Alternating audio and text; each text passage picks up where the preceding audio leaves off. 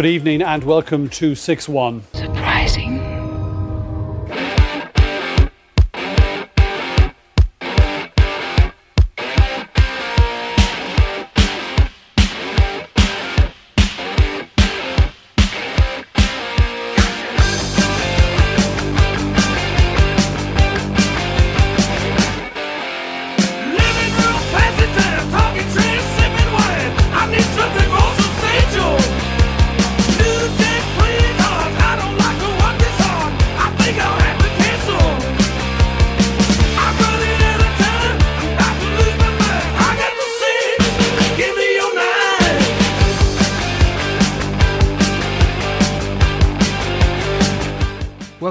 Tales from the East End. It's episode 44, and we're going to discuss Derry and Cork. We've got St. Pat's and Limerick on the agenda as well.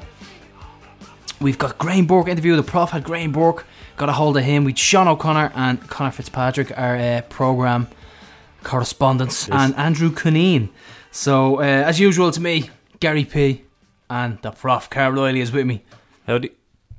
So we're going to talk a lot about. Uh, we've we've a lot to get through this week, but uh, first of all, we're going to talk about our sponsors, of course, Peach Tree East, and uh, we're going to roll out a little ad that they have here. Ladies and gents, it's date night at Peach Tree East every Friday from half five. You want to treat that somebody special in your life? Yeah. Three course meal with a bottle of wine for seventy euro. Mary loves wine. Well, get on down to Peach Tree East. A little taste of heaven in Tallaght. Please note, food or drinks do not actually taste like heaven. So we're back. And we're finally back in Johnny Blues, Gar. Finally back in Johnny Blues after a little stint in Prof's Lair. Two week hiatus. Two week hiatus. And uh, in fairness, I definitely go back to the Prof's Lair. Yeah. Because uh, there was cans involved, there was bottles, and there was trips to a pub as well. So I definitely go for that again. But we want to talk about our 6 1 win on Friday against Derry. And the jinx is over. Prof, we finally beaten the Kenny Shiels team. It's very much over. The stats going into that were scary, weren't they? Like he'd he'd won ten out of eleven games in Dublin. That one, that one terrified me. Yeah. We were seven games without a win against them. No, hadn't, they- hadn't they- beaten them since June 2015. June 2015. What was the result then? That was 4 1. So Four we one, beat them 4 1, couldn't beat them for seven games, and then beat them 6 1. and then lashed in six goals. So we have uh, Ronan Finn. He came in as captain ahead of Davy McAllister. So um, the team were led out by a colour party from the Seventh Battalion, based at the barracks in Rathmines. So that was pretty cool.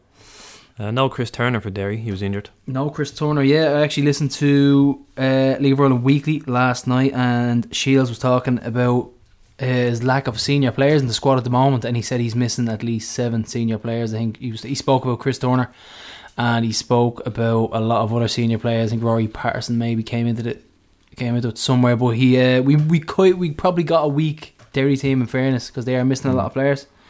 They certainly didn't look themselves No. on the night. But uh, we had a there was a couple of early chances. I missed this one, Prof. I was abroad. I caught the goals, but uh, we'll let you lead the way on the early chances and our general play. Well, our best chance in the first half before the goal was uh, Brandon Miele. Beautiful pass by Sean Kavanagh. Just split the defence open, but Milley dragged it wide. Was it now? I saw this chance. Was it as wide in in real life as it was on television? It looked like on the TV kind of made it look like it skint the post. Did it? Was it further wide than? I think it was a bit further it was a wide than, further than, wide, you, yeah. than you might perceive there. But yeah, I just declare my love for Sean Kavanagh. yeah, because- Gandalf. It's just only a few games now, but I just love everything he does. I love the way he hassles opposition for the ball. He often wins the ball back, knows what to do with it, where to pass it. He's one of these players Just- that I reckon can play anywhere. Literally in the hall, the left wing, the right wing. He actually Yeah. has played. I think he, he slotted in at centre midfield against Yeah. Cork. Is so it- he, technically so good he can play anywhere. It's not even a Rovers game anymore if he doesn't play in three positions in the 90 minutes. We uh, stick him in goal, maybe. Oh, touchy, touchy subject.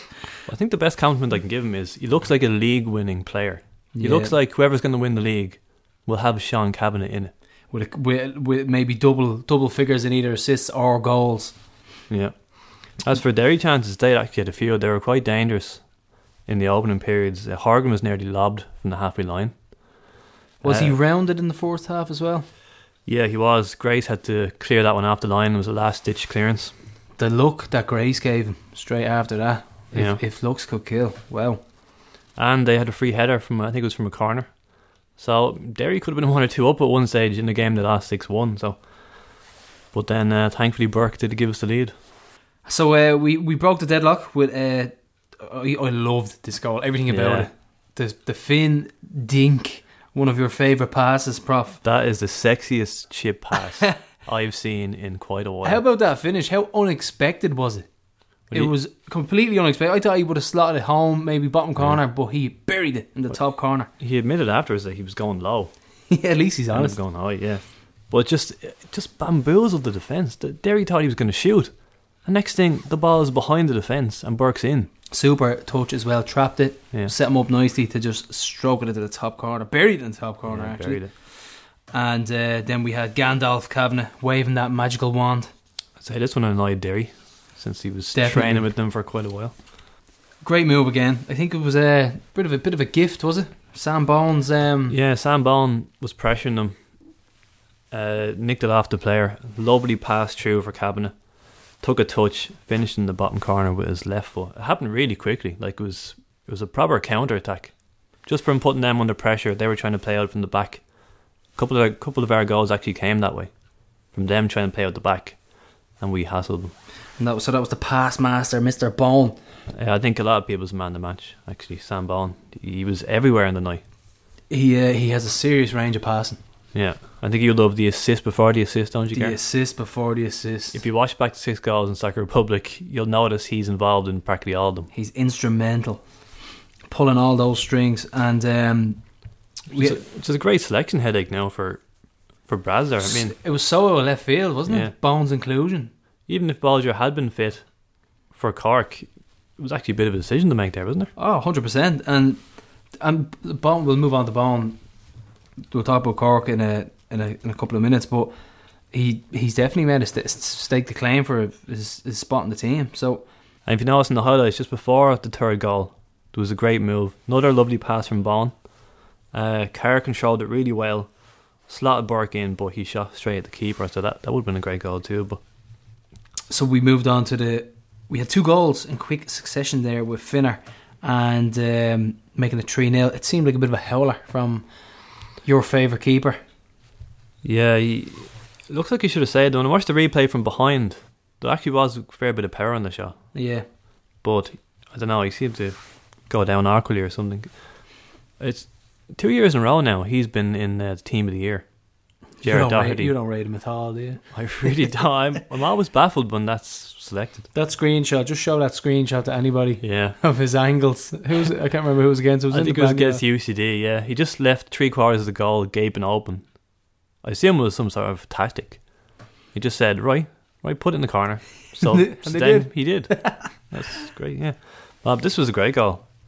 Uh, it was Finn to Carr with an outrageous flick over the defence, and then Brando with a back heel.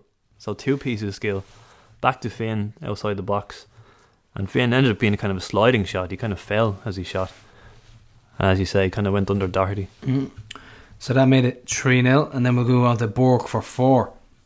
So as I said, another goal where Derry tried to play out from the back and we punished them. Uh, Doherty passes straight to Miele, goalkeeper of the year. Gerard Doherty passes straight to Miele. A few And, uh, assists in this game.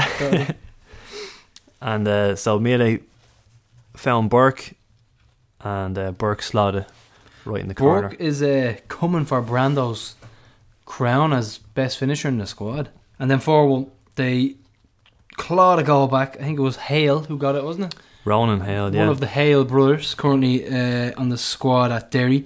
he ends up getting a hat trick against Limerick. Yeah, he's looking good. And Actually, uh, was a quite a good. ni- uh, nice finish. It was a lovely true ball from Patterson. In fairness, the clean sheet would have been nice, but it was a good move. Never seen a player so happy to score at four one down. There- Yeah, there was and he fist went and pumping, grabbed the ball, taught, like, yeah, we're going to score four now. But the highlights, you missed again. The highlights cut it off. There was actually a bit, few, bit more uh, fist pumping afterwards, but the camera cut away. They certainly do like to celebrate Yeah. in front of us. Do you remember that from last season? I think uh, Pat Tutty was. He, he's trying to steal your fame. He was on. Uh, he, his tweet was on Soccer Republic, Oh yeah, and he was mentioned about uh, the dirty players weren't celebrating in front of the crowd this time. yeah. So Borky went on to make a five and uh, get his hat trick. And this one was pretty much wa- literally walked in. Yeah. It was walked in, and um, Yeah, it was a nice ball in behind the defence by Brando. And Trev played it across. Shawsy commands come on as a sub at this stage. Missed Shawsy.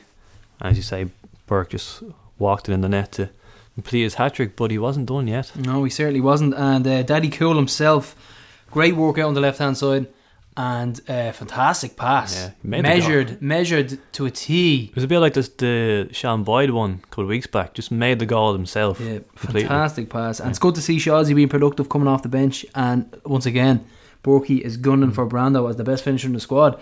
Great finish. Yeah. And 6 1. Perfect weight in the ball for that pass, yeah.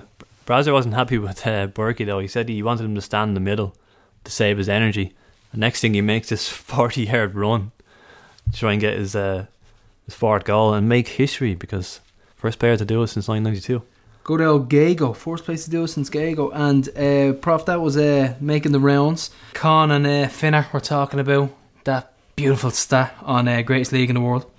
Yeah, did the rounds alright. There was a great picture of Davy Mack handing Berkey the match ball. Brilliant. Saw that. Berkey was sitting down. It was just a perfect picture. You could see Burke's name and number clearly. It was just a great shot. Yeah, so the fans were surprised at this one, Prof. Yeah, I've never seen our own fans gen- so genuinely taken aback by a scoreline. Because as we mentioned, from Derry being a serious thorn in their side, uh, absolutely hammering them. I don't like even Brazzer was asked in the 899 bar afterwards, did you did you see this coming? And he was like, no. No, I mean, 12 goals Yeah. in two home games. Hopefully, Tallaght is finally becoming a fortress. Yeah, he's happy with our ruthless streak, he says. Yeah. Brazzer. Definitely. It's it's what you got to be. You got to be ruthless. So I had that stat about uh, Gag in 1992, but when I went upstairs, that's not what people were asking me. Everyone kept asking me, when was the last time we scored six goals in successive games? That's all anyone wanted to Oh, know. been a tough one, is it? Did it ever happen? Ah, it's happened lots of times, yeah. Oh, Like in the. 50s and 60s, we used to win games 5, 6, 7 nil constantly. So it was more common. So last time was 1979. So 1979 was the last time we got six goals in a row. Yeah. In these two, against Bray and Derry, both of them were only 1 nil up at half time through Burke. So both games we were only one 0 up at half time. So our second half we scored in two second halves we scored ten goals. Yeah, it was a joint League of Ireland record defeat for Derry, and it was our best win over them ever. Our best win ever over Derry City. So um, we're going to move on to Graham Burke and what he had to say after the game, and you'll hear a bit from his appearance and the Off Ball League of Ireland podcast at the end as well, and about that stat that carved from. So here's Graham Burke. Yeah, Graham, emphatic win over Derry tonight. How happy were you with that? Oh, it's massive, massive win for us. We know last year we played Derry three times last year, and they bet us three times. And we uh, we know coming into this game that we owed them one, and we're away to uh, go out there and put in that performance and score uh, six goals. As you say, they've been a serious thorn in their side the last few seasons. So, what do you think was the difference? Yeah, I think in like first twenty minutes they had more possession, they had the better chances in the game, but when we got our full, full hold into the game, we got the first goal, it kind of calmed us down. And coming in that second half, we knew that there was there was more in us, but we knew they were dangerous, and uh, we went out and uh, played a, a great half, uh, getting on all five goals. That's 12 goals in two games now. We seem to be firing in all cylinders at the moment. Well, yeah, against going into Bohs, like it's a it's a completely different game and it's played completely different the way we've been playing the last uh, two games. Then coming up against some dog, we didn't really we didn't really create much. We didn't get many chances to say like Brando hits an unbelievable shot, comes off the post that maybe starts something else. But we knew going into Bray that we needed uh, to create things and get goals and make things happen. And the last two games we scored twelve goals, which is like brilliant. Score a hat trick is rare enough for a Roars player. To score four is something else. No one's done it here since uh, Stephen Geoghegan 26 years ago. Must be a proud moment for you. Oh, I I didn't know that. Yeah, well, to score four goals in any game, it's uh, you feel you feel great after doing that, you know. But today is all about the performance, and the three points means more than four, scoring four. Talk us through some of your goals. Yeah, well, the first first one, it's a great ball from Ronan, and I knew once uh, I took took me touch, I was in front of goal, so I just tried to tried to keep it down, but I actually went high, and uh, I went in the second one. Um, it's great work from Brando. I'm just like I think Brando is, is going to shoot, but he sees me out of the corner of his eye, and I'm, I'm on my own, and I just slotted it, and then it's a great ball from Trev, and I just come in the back post, and then the last one, uh, I was just told to stay in the middle, but unfortunately, I uh, made a 40 yard run, and lucky enough, Shawsy found me. How impressed are you with our new signing, Sean Kavanagh? Ah, Sean's been brilliant since uh, he come in. I know Sean Kavanagh a while, and I knew uh, how good he was, and everybody can see like what a quality player he is, and he has massive ability. You mentioned Ronan Finn. He came back tonight in, as captain, and he's a very influential player for us. Oh, Rowland's a massive play for player for us. Like with his ability, he's the captain of the club. Like you know what I mean. He gets he gets us going. He gets us playing, and uh, it's great to have him back. Cork on Monday now. Do you want to send a statement up there?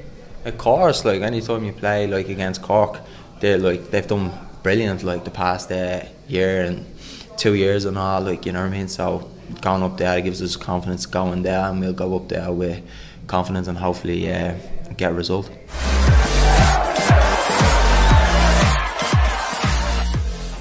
What year were you born, sir? 93. 93. So the last time a Shamrock Rovers player, now you noticed that because you were told it on Friday, scored four goals was in 1992. Stephen Geoghegan. And you scored four the other night. Uh, that's a long time for a player not to have scored so many goals. So uh, you must be quite happy to have uh, taken that record. Well, yeah, it's, for any player to score four goals in a game is a great thing. But the thing is about football, like you score the four goals and then obviously, like you score four goals on Friday and then you go to Cork on Monday, where like it's great and all, but it's kind of gone. And now your your focus goes on Monday, and then you have to perform on Monday, so you can't really dwell on it and say, "Great, you score four goals." When you got another game coming around that you have to perform in. Yeah, so that was Borgie. Thought he spoke very well. I actually listened to the whole thing off the ball, and he was very good.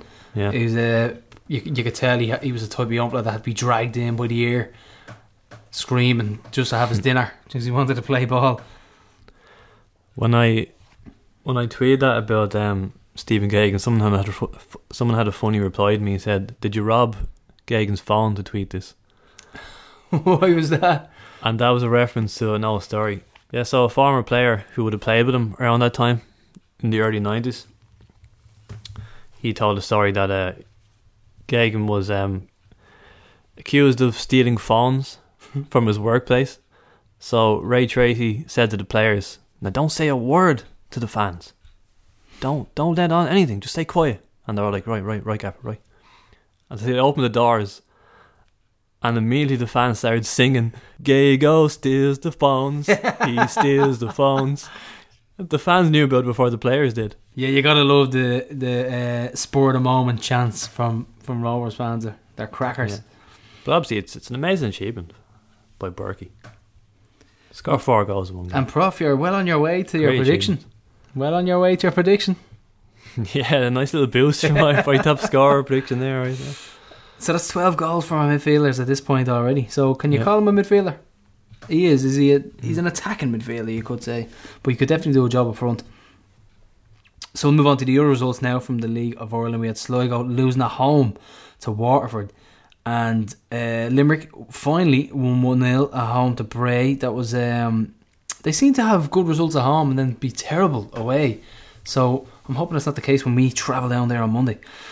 And then Bohs lost at home uh, to St. Pat's, and Dundalk beat Cork 1 0 in Oriel Park. Yeah, that was Cork's first defeat, or the only points they dropped so far, isn't it? The only points they've dropped so far. Yeah. So ho- I, after watching them up in Turner's Cross on the Monday, I reckon they'll drop again because um, I, I just don't like the way they play, to be honest. But we're going to talk about the Irish Amputee National League, and that got underway on Saturday. Rovers have entered the team, who'll be coached by Stuart McSweeney, and they were presented to the crowd at halftime against Derry.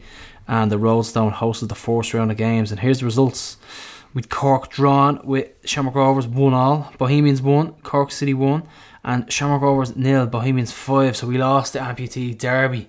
So we'll have to get some sort of revenge eventually. Yeah, so there's three teams in the league, and they take turns hosting the game. So So it's a day out pretty much. yeah, so I don't if the next one's going to be Dalymount or Cork, but it'll host three games again. So every three or four weeks. Yeah, fair, fair play to that's how ev- they do it. everybody involved. It's a fantastic Yeah. initiative. And uh, Rovers have officially reached 25k Twitter followers. So 25,000 Twitter followers. We're, uh, we're just, what, 24,500 behind? Maybe a bit more. Rovers, uh, hashtag football loves us videos were shortlisted for the Digital Engagement Community Award in the annual Irish Sports Industry Awards for 2018. So I'd love to know if there was ever any other football related uh, subjects nominated for this before. I wonder if it's a first. So that's something I'd be interested in uh, in finding out. And just on that Graham Burke interview that you talked about on the Ball, they asked him about football loves us. And uh, he said when he goes around the inner city now, he doesn't see kids out playing with the football anymore. Yeah, it's the truth. It's there's no like I mean I cycle to work every day, and it's it's a peak time for kids that we we we were out when we were younger, and they're just not around anymore. It doesn't happen. Not on my road. Not anywhere I go. It's it's quite sad. It's something that needs to be. How do you how do you address it? And you can't blame the nation and the kids of today because they are given this technology. The technology mm. is there. They're gonna use it. I mean, if we had it back then, we would have done the same thing. I think Derry Tracy said the same thing when he was Yeah, here. exactly. He said if, Exactly. if It's they had fault. the they had the games then, they probably would have played them. Yeah, exactly. So the under 17s league is getting underway as well, Prof. Uh, Rovers play Limerick at Hogan Park on Saturday at 2 p.m. So that's their first game of the season. And uh, congratulations to Aaron Bolger, who was nominated for the Under 17 International Player of the Year award. Oh, that's that's pretty cool. That's a black tie event where you go and you get dickied up and couple of points. Yeah. Uh, Hope he doesn't get egged again. Yeah, fantastic. He's up against Aaron Connolly and Adam Idah, who's setting the the championship on fire. Apparently, apparently he's fantastic, and uh, those FAI awards will be handed out this coming Sunday. Yeah, Connolly was at Brighton and and uh, Idah with Norwich. So uh, Sammy Clark and Evan Caffrey played for Ireland's under 15s in Cyprus. Just on that 15 squad, actually, there's a someone with an amazing name in that squad, right? Go on. This this is an Ireland under 15s player, right? Anselmo Garcia McNulty. Anselmo, Gar- Anselmo's enough for me. That that would have done. Anselmo Garcia McNulty. Gar, there's a McNulty playing for Real Betis in Spain. A McNulty. How did this happen? Well, I think I can do one better, Prof. Uh, there's a Robert Cullen, Japanese player, playing for Northeast United in India. Fully Japanese. Well, I think his parents, one, one, one one of his parents is Irish, but that's Robert Cullen. I think he played with Jubilo Iwata as well. Oh yeah, Um, yeah, that's that's up there as well. strange one, isn't it? Yeah, I asked Luke Byrne for a bit of a scoop on this guy because Lukey would have coached a couple of those under 15s lads, and uh, he says his dad is Irish, so Yeah, it's pretty cool, isn't it? there's the link. Yeah. So uh, that's that- that's all of our Roadstone project news for the time being.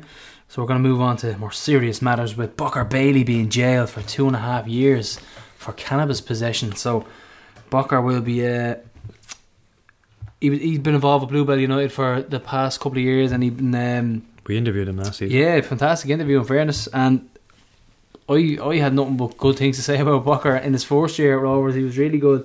Bar that moment of madness against UCD when uh, he just went insane.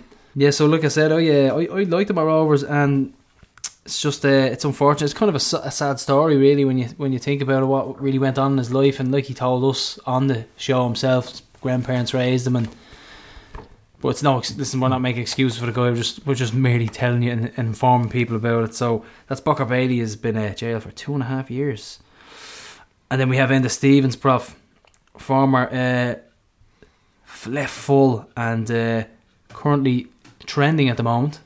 hmm Yeah, he made the provisional squad for the, the Turkey friendly next week. Hopefully, he makes the cut and he's not cut out like uh, Chris Forrester was. If he gets in at left full, Chris or Chris Forrester, if he gets in at left full, Ward can kiss that spot goodbye. I mean, he's average at best, and Enda Stevens is will be a breath of fresh air in that Ireland squad. That's the one. That's one thing gone from. him, I think if it had been a midfielder, his chances of being cut were probably more likely. This is left foot. I mean, how many good left foots have we had in the last twenty years? Probably No. name me two. Good old Ian Harte with his set pieces. And Yeah. in saying that, he was never actually that good. he was never brilliant. So he's the first former Rovers player to be called up by Ireland since Noel Hunt. No, Hunt, wow. Yeah, Hunt won three caps.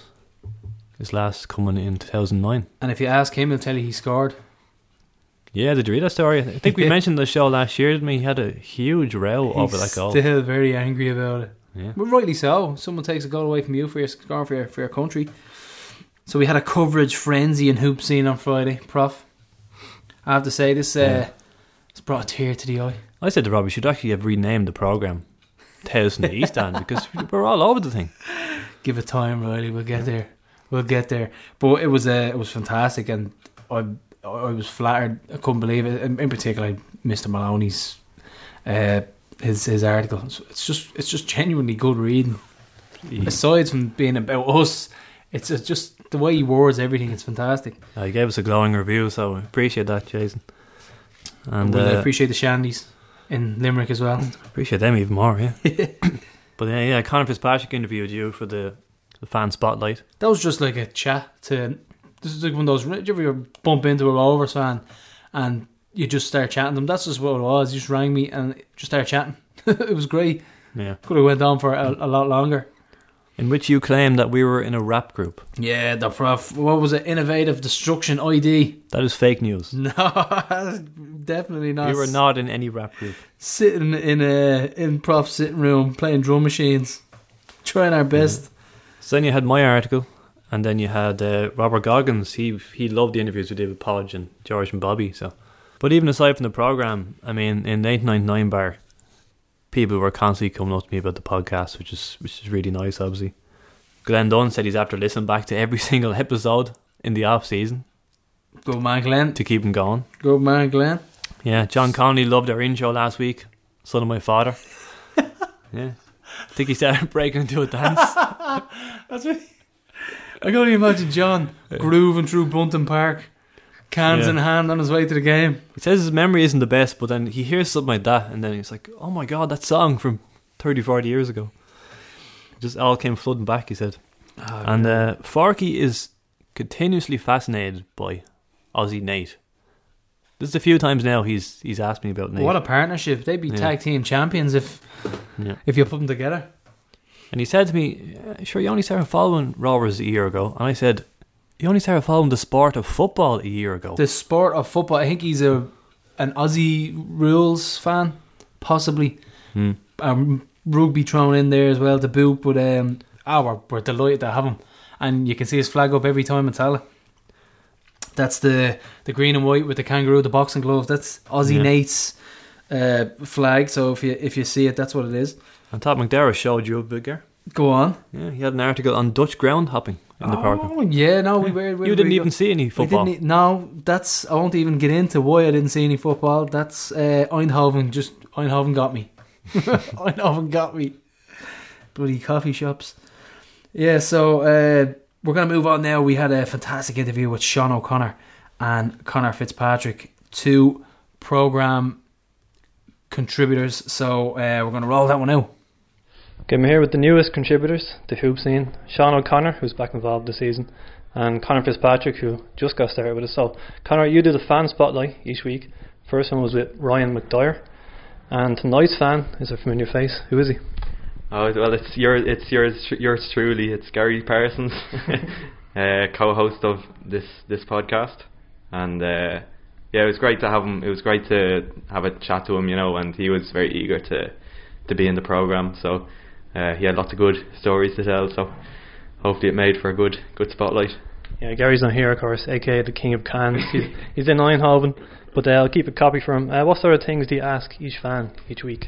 Uh, well, it's it's not exactly a hard job, you know. The most obvious thing is always, uh, you know, how do you get into following the club, and you know, where where did your Rovers story start?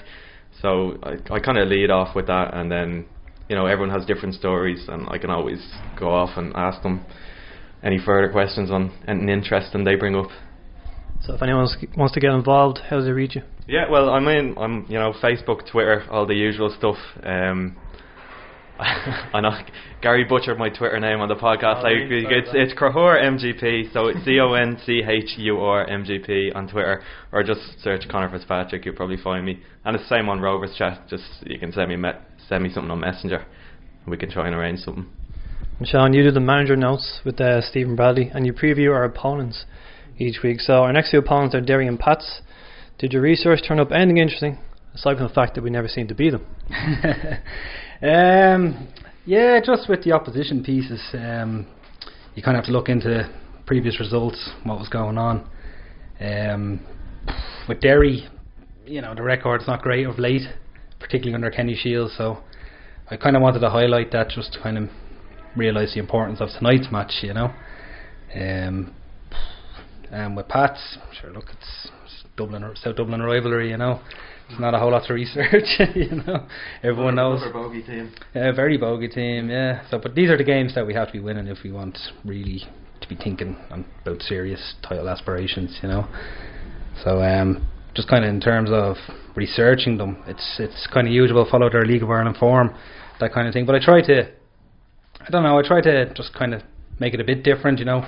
Like for Dundalk there last week, give a bit about the town, and that kind of thing, you know, instead of just the usual, oh, the animals are coming down, you know. So it's, you know, be respectful where it can, you know. And what I found out though is the oppositions don't actually buy the program, so a lot of stuff is kind of in vain. so it'd, it'd be nice to kind of say what you want then. Well, you can, yeah, but it'd be kind of nice if um, I kind of kind of like to hear from a Dundalk's point of view if they read it in the Rovers program and kind of see what they thought of a kind of a rival club's opinion on the piece, you know. So uh, I know this season I'll be looking at picking up maybe some of their programs, seeing why they cover us, and see what way that goes, you know. But ah, yeah, it's interesting. So you've been following Rovers since 2003. How did it all start then? Your first game? Um, the first match I was at was the UEFA Intertoto Cup. It was Rovers against Slovan Liberec in Richmond Park. So my friend Barry, his older brother, uh, was into Rovers, and he dragged me and him out to it. And uh, at the time, I was kind of like, "Ah, this is grand, you know, live football or whatever." And then it was only when I started working in um, a warehouse in Rathfarnham there was a lad there who was a staunch Rovers fan, and at the time I was a TV United fan, and he gave me awful stick about, you know, kind of not following real clubs and whatnot.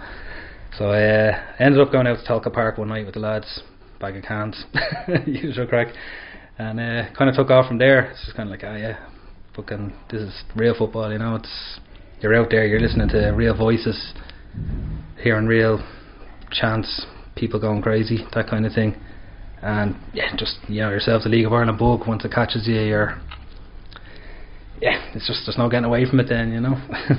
You two are actually brothers in law, which I didn't realise before I arranged this interview. Uh, Sean, you met Connor for the first time in Swords, and you were pleasantly surprised for what you found in his gaff. yeah, we're we're future brothers-in-law, so I'm engaged to a sister. So um, I'm from Rathfarnham originally, and which is obviously big hoops territory.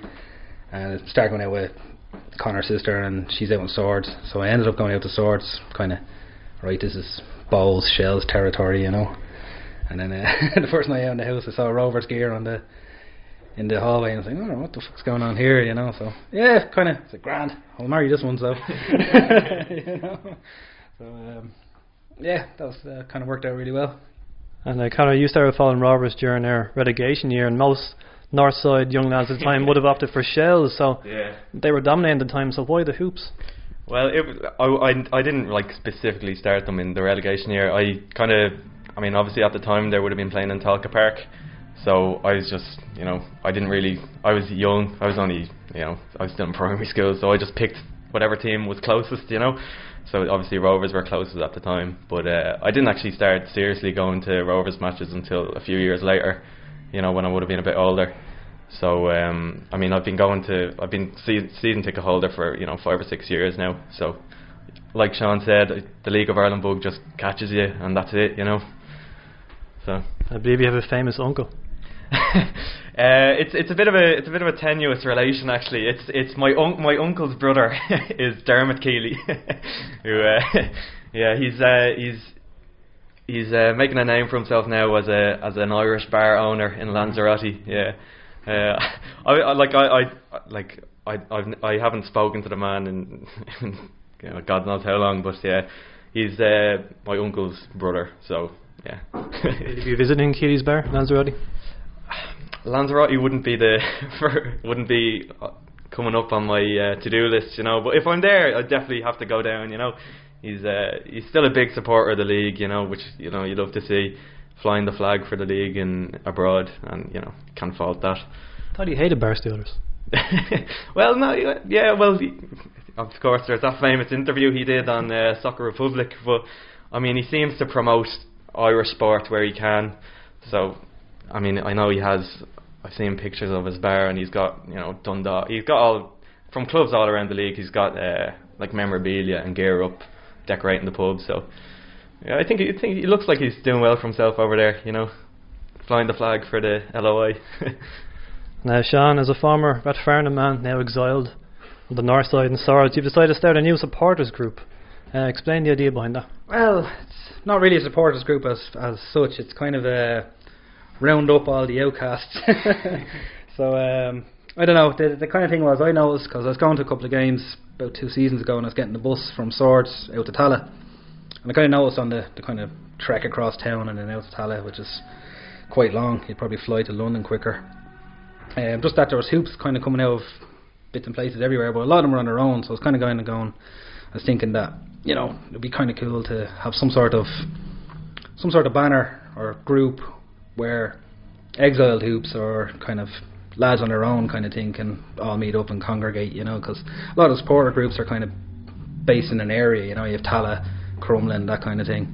So yeah, that was the idea. So again with Connor, he's after rounding up lads in in swords. So we've a full car at the moment coming over and back.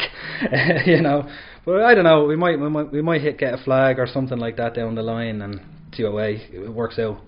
You know, 'cause, um, I think who, who do You get the flag from Flagman Ireland, of course. of course, yeah, of course, yeah. Here we get discounts if we mention the names. So. yeah. Uh, if you guys always had an interest in football programs, would you buy them and read them in away games? And what motivated you to start writing for Hoops Scene? Um, I suppose writing about football is something that I really wanted to do from a, wh- a good while ago because I was a big fan of the Blizzard. I don't know if you heard of it in the UK. I think I.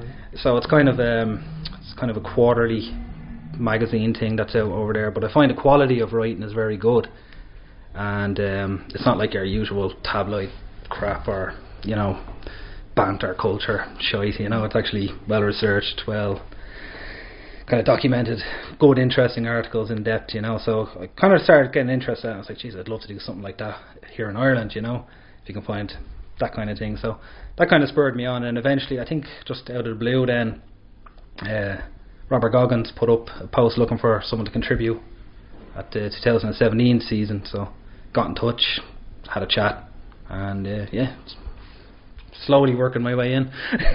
you know. Uh, same question to you, Connor. Yeah, well, I actually I I took over I took over from Sean actually halfway through last season.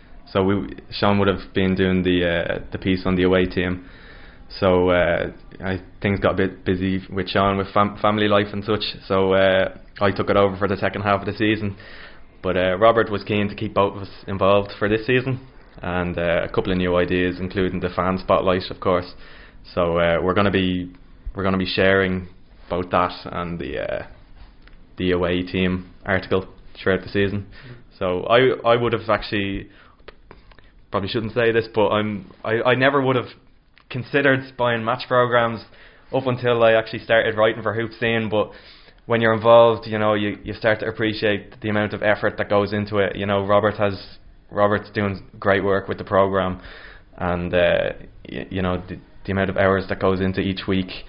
Um, it's kind of underappreciated, and so it's it's good to support the program, you know. And it's it, it's there's a lot of good work, a lot of good contri- contributors there, and uh, it's, it's something I'll be looking out for as well. Will be away programs, you know, comparing ourselves to the opposition, you know. So Uh, Sean, you have a novella coming out in the summer. Can you tell us about that? Um, well, not much to tell at this stage. It's just fiction, you know. It's nothing football related, so kind of have an interest in writing as well. So kind of, um, it's just a horror horror book, you know. But it's based in it's based in Dublin, mostly Wicklow Mountains kind of thing. So at this point, there's not a whole lot to sell, um, but I do kind of drip feed it into the social media and stuff. But the book is complete, and um, it's actually getting edited at the moment by uh, by a, a lad in Sligo. Um, but yeah, it'd be more kind of a during the summer thing. I'd have more to say about it, to be honest. Um, that's really that. Sure, all the updates will be on Twitter, won't they? Oh yeah, yeah, yeah. Okay, yeah. Connor, I don't think you've started your, your novel yet. There's always still time, but what aspirations would you have as a writer? Um, I wouldn't see myself as a writer, to be honest. Um, like I'm, I'm still at college. I'm in my last year of uh, physics in college, so um, we'll get that out of the way and then see what happens. I mean, I'm just going with the flow at the moment. Doing, I'm barista, on the side as well, so I'd like to keep doing that. You know, as long as it accommodates my uh, extracurricular activities with following Rovers and writing for the program. So yeah, we'll, see how it goes. I mean, I, it, I I do enjoy contributing, you know, and it's it's one thing about following the League of Ireland is that you can actually get involved with the club and you can um, you know you can actually make a difference and uh, you know people I've talking to they you know they're very appreciative of the voluntary efforts made to you know contribute to the program so it's at the moment it's just to help out the club at the moment and it's where I get some some personal satisfaction out of Yeah, so another uh, hoops partnership formed through uh, a, a, a marriage or uh, in-laws. So it's it's Yeah. always good to see. was nice cool. surprise, I'd say. It was a cool little story between those two, yeah. And as he says, he, he tries to, to buy the away programs each ground he goes, and he wasn't too impressed with the, the Cork opposition piece. And uh, I agree with him. It looked a bit lazy to me now. It seemed a bit thin, in fairness. Sean does put a fair bit of effort, into his, so yeah. Sean has a serious eye for detail. Yeah. Yeah, so I think we're very lucky to have Sean. And like opposition pieces don't. It's it's something that I think we we could definitely do a little bit more on. So I'm delighted to have Sean in. And uh, like I said, his eye for detail is is fantastic. One thing I forgot to ask Connor about is that he speaks fluent Polish, apparently. It's, so, so this is this is amazing. I find this fascinating. Um, I'd love to know the origins of this, and maybe maybe there's a Polish parent, or maybe I don't know if he just picked it up because he had a girlfriend from Poland or something like that. It's, it's amazing either way. And uh, yeah, so that was the two lads. So delighted to have them on, hopefully they'll be back again, maybe in Johnny Blue sometime. Um, we're going to move on to the 1 0 loss on Monday up in Turner's Cross, which stung quite badly for me anyway because I thought we were really good. But we're going to talk about the bus, the 4 o'clock kick-off for the bus, and uh, there was cans, there was bottles, there was, there was all sorts of crack. The usual in the Gary Twigg Supporters Club. Usual, just making kick off 10 minutes beforehand. Yeah. Classic Gary Twigg. Classic Gary Twigg. This is our first bus trip of the season, Gar. I know it's it's it's hard to believe. Do you know what? It was a long time coming. It was hard to believe Yeah. it's it's been so delayed. Hadn't even left Dublin this yeah, point. Yeah, we hadn't even left Dublin, and uh, we had the Tales from the East End had the tunes cranking again. Uh, we did indeed. We always try and bring our Rovers related music with us. And there was no Dave Barry and his sweaty chips. I think it was his daughter and her sweaty chips this time. I didn't sample the cuisine to be honest. Didn't look. Uh, you went for a burger, Prof. What was it like? I went for a burger. It was nice. Yeah, this time I was smarter about it because last year I was in that queue for 20 minutes. I was I was in it so long I missed McAllister's red card. Yeah. So this time was like, no, queuing up early. Yeah, you snuck out a minute or two before the Yeah. half ended. A, a sneaky tactic. Hurricane Junior was in the bus. Hurricane Junior, yeah, very good. Uh, he's he's he's trained well. I'll give him that. At one stage, Tommy was walking in. He goes, "Where's me cans?" And all you could hear him, "We haven't that." Stuff him like turkeys. Stuff him like turkeys. So Tommy, well. Tommy asked him for a prediction and he said 6 1. Six one. So, yeah. He's three been co- spoiled at home. That's what it is. He's been spoiled. Three consecutive sixes he wants. So Alan Fernilo tweeted this to us. He said, "Thank you for introducing me to the phase sweaty chips, which is now a very par- important part of my lexicon." we all know what sweaty chips are like. And uh, before the game, I, I couldn't find the Portaloo. And You're just walking around in circles, holding it, bursting. I didn't know what was going on. Then I noticed people going into this small building, so I had to investigate. Right, so I went in It there. bricks, didn't it? It was like bricks and other stuff. yeah, I went in. There was like was four lockable cubicles, right, and there was a few like urinals on the opposite side.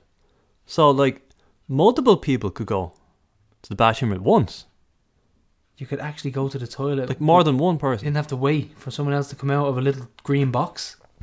No, I know, I know. what People are going to thinking, why change a good thing? You know, form an orderly queue behind the Portaloo, one at a time. Why change it? But hear me out. This this was an interesting idea. And then you usually a turner's cross.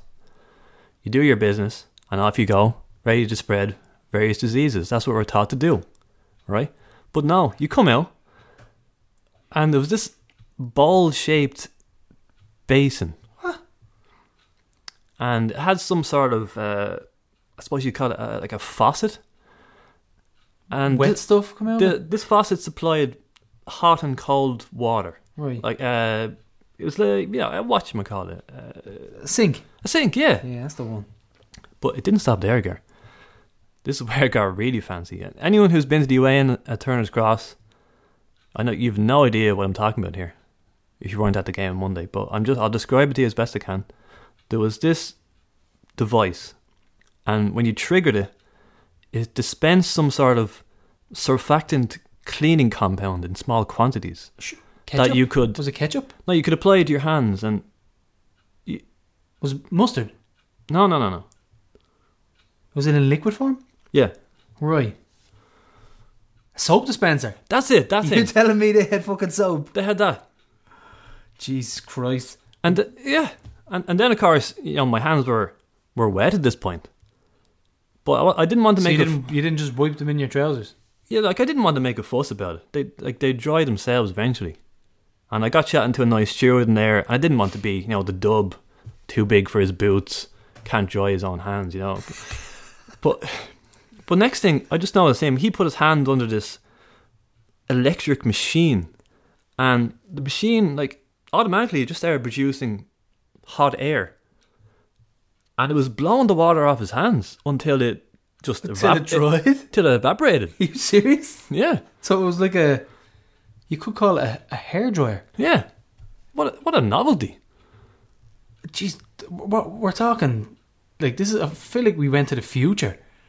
I think it was like we got on the Gary Twigg bus, and we went through a black hole We went into a time warp Went through some sort of time dimension. into yeah. the future. That's how upgraded these facilities were in Turner's Cross. Unbelievable. incredible scenes. So we made two changes to the squad. Joey O'Brien was in for Ethan Boyle, the injured Ethan Boyle, who I didn't know. I didn't know about that until after the game. And Lukey Byrne came in for Trevor Clarke, which uh, much to our surprise. Mm-hmm. But in fairness, um, I think Lukey had played very well against Bray. No, Dundalk. He had a great Dundalk, game against yeah. Dundalk. So uh, it was probably kind of harsh to drop him after that. So he came in for Trevor Clarke and uh, That was uh, Joey O'Brien's debut, of course. Joey O'Brien's debut. His first competitive game in 25 months. Wow. 25 months since he played a competitive game. That is a long. And to be honest, it showed. For me, it showed. And Bradzer got it right to give him the hook. I think it was just on 60 minutes. But uh, Joey O'Brien, in an interview, says he's determined for his spell at Rovers to be a success. And he said there was only one place he wanted to play. Joey said, always Rovers. My family and I always went to watch them. Even when I was in England, I'd watch games when back at home and over the summer period. He said, I've always loved Irish football. Always have done, always will. And when it's all over, I said, I probably won't be travelling down to Cork to watch them, but I'll be definitely going to Tallaght. So uh, I thought we came out of blocks firing at this one, Prof. I really did. Yeah, just know on the Cork's team as well. Like they had a kind of a, a makeshift back four. Sean McLaughlin, I don't think he'd played much senior football at all. Was that the guy they got from UCC? Yeah, I think so. Yeah, I think he's nominated for an award for Player of the Year, for College Player of the Year. So we had to go with them, and like I, I've only been to Turner's Cross a few times, but I talked to people who've been here many times over the years, and they consider this one of our best performances The, down the there. general consensus was Yeah. that it was an excellent performance, Yeah. and we really put it to them. Really put it to them. And like I said, the early play we did have uh, we had a bit of possession, and we went at them from the start. That's what I loved about it. We went at them, and I loved that we focused. We actually got a quite a bit of joy through the middle of the park with Bork. I'm loving the little exchanges between the likes of Bork, Kavanagh, and Carr. They all seem to be on the same wave, same wavelength, and playing little passes in the round. I think was, at one stage there was a pass played into Carr, and it looked like it was going nowhere. It looked like he's not going to be able to. But he played a little around the corner, Gary Twigg esque pass into into the, the path of an oncoming player, and it was just brilliant play. It really was. It, uh, we never looked like breaking down in front of goal, so I was, I was delighted to see that. In terms of actual chances and shots, I think Cavo had one from 25 yards. Uh, it wasn't too far wide actually. Standard now for Gandalf and his staff, isn't it? Yeah, A shot from twenty yards. he's going to score one of them every three games, I reckon. Yeah. he's just going to score a screamer. I reckon double figures actually for him. Either assists or goals. I think so. He's, he's a class apart in this league. So There was actually something on, on balls.ie at the start of the season ranking the top 50 League of Ireland players. I don't think Cabinet was in it because he just signed. well, he's top ten. I'd say so. I think he's top two. Top two. Yeah. the prof prophesizes. Yeah, so fantastic stuff from him, and I think the it, it was such a sickener. I mean, the worst time to concede. I know it's the 38 minute, but in and around that time to concede is just such a pet peeve of mine. I, I can't stand conceding near half time because it just knocks you for six, and the penalty. It was a throw in out left. Barry McNamee picked it up and it was a swung in cross. Not much pace on it. I think who got the header, Sheppard or Cummins? I'm not too sure who knocked it against the bar, but um, He kind of slowly dropped onto the post, I think. Was just yeah, looped onto the post, went out towards the sideline, and Horgan made the decision to rush off his line and literally just chopped Sadlier in two, and hmm. it was a penalty all day. Some people around me convinced that he, he won the ball, but I felt he definitely At the time, at I the did. At the time, I- Yeah. I thought yeah, he got the ball, but it was a penalty all day. The clip showed up then on Twitter. Now we can debate Yeah. this till the, the cows come home, but I, after watching it, like I said, minimum fifty times, minimum fifty times, just analysing it and thinking what, like, f- fair enough, he, he did look a little bit stuck in the mud when it came to actually trying to get near the original header. Hmm. But if he was to stay on his line, he would have had Grace and Lukey Byrne going to Sadlier to, Yeah. to pretty was- much block him down. That was my criticism. Could have made Yeah. himself big as well, narrowed the angle, so he would have had three players. Sadly, or then would have had three players, Byrne, Grace, and Horgan making himself big to stop any oncoming shot, but it wasn't to be. He made the decision he made, and we went 1 0 down just before the half. Yeah, because I thought that the ball had come off the post. I thought Sadlier was kind of a good bit away from goal. Granted, he could have turned around and hit a snapshot, but as you say, Oncoming he was defenders. he was being closed down. Yeah. But yes, it's that decisiveness. You know, you want it. You want it in spades from your keeper. You want it to be. You want him to make positive and correct decisions, but you know, he's a young keeper, so hopefully he'll He is young, and Yeah. as well, what what I noticed in the Derry highlights is that he.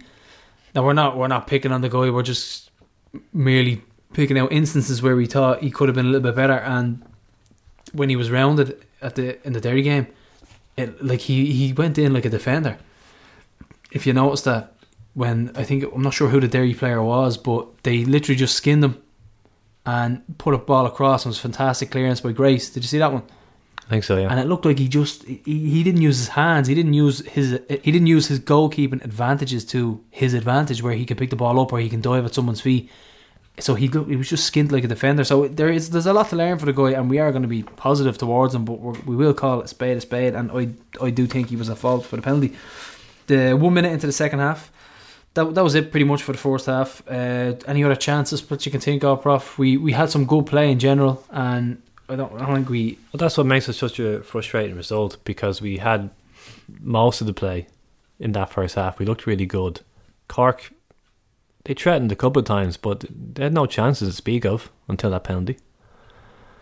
So to lose the game and the penalty was the only difference. That's what it, it Yeah. does stick in your craw. But we were back there again later in the season, so Yeah, I fancy I fancy a chance. fancy result next time. Actually, Yeah, Yeah. definitely. So that was it for the first half, and uh, one minute into the second half, Ali G came off injured, replaced by Pico. So he must have just pulled up. Maybe he felt it in the first half, and they said, "Go go out, go on out and see how you feel." He was going to probably come off anyway, so I better off preemptive strike, get him off, hmm. and bring Pico on. Is this when Bond moved to right back, or was it? No, that was After. a little bit later on in the game. I think after sixty minutes. I doubt he's ever played there before. No, but he did a job. Yeah, He, he did well Yeah, because did, yeah. let's be honest. I mean, Joey O'Brien was being tortured down that side by Sadlier. There was two instances where S- I had the freedom of Cork out on the left hand side, and he cut in, and that's where they were getting their joy from out out in wide positions Mm. and just uh, hammering balls into the box, hoping for something. And it's not really a great way to play. I don't like the way Cork play. They they look to get it out wide and just whip balls in and pretty much hope for the best. Hope for a breaking ball, which nearly happened a couple of times. They got a breaking ball. I think um, Morrissey shot over. They had a couple of shots from just outside the box, which we didn't deal with. And they had a, a period of about 15, 20 minutes where they were really on top, and I thought they were going to get a couple of more. But I thought Brad's subs were bang on. I thought bringing on Clarke made a difference. He got at that young Roy Fall, and Cook, Cook still doesn't hasn't really done it for me at the moment. But Oh, this is when we made the change, wasn't it? Yeah. yeah, that's where the change ca- right came back, into yeah. effect. Bone went there for about twenty minutes, twenty odd minutes, and um, Surprised Shaw didn't come on though. I thought it was a. I thought Shawsy was going to start. To be honest, I I would have started. I don't think I. I can't remember who I picked in my team, but as as the as the, the days went on and we got closer to kickoff, I thought this is a game for Shawsy. I mean, someone who worked really hard, hassle defenders, and, and bring other players into the game. But don't get me wrong, Carl was Carl played okay, but I, I definitely thought it was a a, a, game for Shawsy. Yeah, I wish we had used Trevor Clarke a bit more when he came on because when he was in the ball and he was trying to, to whip it in, looked like our best chance of a goal or of an equaliser. Um, like I said, I wonder why Trev didn't start. That's that's what I'm wondering. Maybe he picked up a knock and they said we'll give him 20 minutes or 30 minutes, see how he gets on. Hmm. But uh, I was I was shocked to not see him start anyway. But Lukey Byrne was fantastic for the guts of the game. Karl Sheppard in his pocket all night long, got nothing out of him. Yeah, every one, every header, uh, just did played him to a tee, And Lukey Byrne was really good. So it's good to see Lukey having a bit of form. And he hit the crossbar. I mean, an inch away. We're talking inches here. And do you know what I noticed as well? No breaking balls fell for us. Like in the middle of the park or in, in their third, let's say just outside the box. The cross comes in, they headed out, and they ended up picking up the ball as well. Like, no, like the header off the crossbar broke to one of their players. We just had no luck as regards to that.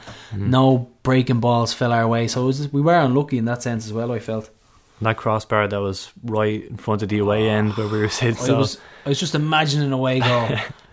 Place going insane. it was agonising, just waiting for it to drop in. But yeah, And if you notice, there's a new commentator in uh, Turner's Cross, uh, Mr. Jason Maloney? Every so often you could just hear a random comment. it doesn't matter how far away from him you are, you could just hear everything he says. Oh, the guy's hilarious. Um, yeah, so that was a big attendance as well, Prof. Which we took up, uh, I'd say three three hundred maybe. Fantastic crowd on a on a Monday night Near enough 300, yeah. in good voice as well. Super crowd for midweek. Yeah, Five hour round trip. Five hour round trip, yeah, absolutely brilliant.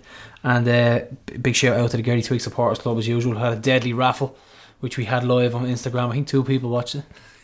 but, uh, uh, there was Haribo jellies, there's bottles of Lucozade, bottles of cider, I'm sure they both loved it. uh, Tower Records voucher, which I was dying to get my hands on, and a great outdoors voucher for 100 quid. So it was, it was fantastic. So so get yourself down to the Gary Twigg Supporters Club, who we will not be travelling with on uh, to, due to a misunderstanding on my behalf. But we're going to be drinking cans in the the not the Prof mobile, the the Gar mobile. Not not while driving though. Obviously, I've I've a Desi there. We've got a designated driver, so are we're going down the car for once in Limerick. And uh, I I think that we should all go. There's a pub called Pharmacia on Sarsfield Road. So if anyone uh, is looking to get down have a good point and a good boozer, check out check that one out. That one's pretty cool. I think we should all meet up there and then head to the game. I don't know where most hoops drank in Cork. I think was the Evergreen There open? was the Tory Top where a couple of lads were. There was the Old Oak, but they're pretty much that's that's pretty much it. I think they don't really like open up their pubs to Rovers fans. They shut the Yeah. doors, don't they? Um, yeah. So it was an eventful trip. Anyway, it was good crack, and the big attendance, the the loss on the night, but we had a positive to take from it. positive, definitely a lot of positive to take from it. Yeah, so there was other results on Monday as well. With Bray losing again at home to Sligo Rovers. Uh, we Derry winning 5 0 their first game at the Brandywell. There was emotional scenes up there, so they hammered Limerick. Limerick are struggling on the road. Um, Pats drew nil all with Dundalk, and uh, Dundalk actually haven't conceded a goal. Yeah. So I'm going to try and book that trend and our tips from the East End this week. I looked up the record actually. Record clean sheets at the start of the season. It's seven by Drogheda. Ooh, To in Dan 2000. 2006 was it? 2006, yeah. So they're uh, they're on course to break it. And then we had Waterford winning one 0 at uh, the RSC against Bohemians. So that's the roundup of results from Monday. Four wins out of five for Waterford Yeah. for a newly promoted team. That's They're looking good. They're Yeah. looking good. Mikey has scored two goals now for Harps.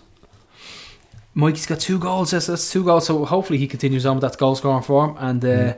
he'll come back ready to go back into the first team. Only took him three weeks to make his competitive debut because Oh, yeah. Harps games kept getting called off. Crazy, isn't it? Poor old Lolly going nuts. Uh, we had Soccer Republic, Prof. I saw a couple of um, people giving out about the commentary again, saying it's dreadful. And- That's because we got the commentary that we've been talking about. She did our game, yeah, the Derry highlights. it is dreadful. It's terrible. Like, wha- why? Just, it's just very. I think it's very unprofessional. Just sum up the game and stop Yeah. doing the live thing. Yeah, no, it's really poor. And then we Emma Wheatley. She said, "Great addition to the Soccer Republic team with Paul Curry making his debut tonight. Definitely done his homework, gets his point across with ease, and is almost as well dressed as Alan Cawley." Hmm. So those Rovers connections on the Greatest League in the World podcast in the last two weeks as well. Stephen Royce and Ronan Finn. This is actually this is actually a, a staple of my diet now, Carl. Um, I, I, I'm, it's really grown on me, especially the the the connection that him and Conan Byrne have, and it's really interesting to have an actual player who has a great opinion and he's not biased at all. He tells it how it is. Yeah. He was speaking about like other teams and what he should have done in certain games. So it's really refreshing to have an actual active player on a podcast with a Rovers fan. So it's the, it's oh, I'm really liking this, and it's on Sunday as well. So they're they're quick quick to act as well. So I'm loving this podcast at the moment. And I mentioned the greatest league in the world book that I ordered a few weeks back and took ages to arrive. It finally arrived. Maybe the FAI will listen to me because they sent me two by accident. Oh, lovely! Yeah, Take that. you can have the second one. Oh, certainly Might as will. Some uh, some bedtime reading. So uh, Shamrock Rovers TV is announced their schedule. With games away to Waterford on Friday week, away to Dundalk in three weeks' time. They'll be live on RTE, and after that, balls will be on Eir Sport. So we're, uh, geez, we're really popular, aren't we? Rovers Television Aaron. Rovers television here, yeah. That's what Maloney called us. Yeah. And our RTE were given uh, cricket updates on Ireland versus the West Indies last week, Right. and uh, they actually had something funny. They tweeted, "Niall O'Brien is hitting six as often as Shamrock Rovers at the moment." Oh, lovely. And that was I'd cool. love to know the actual guy who tweeted that, the, the man behind the tweet. Well, Ed Leahy does work in RTE, and so he claimed an assist there. No, I claimed an assist. Yeah. Right, so uh, next up, we're going to have starting 11s and predictions.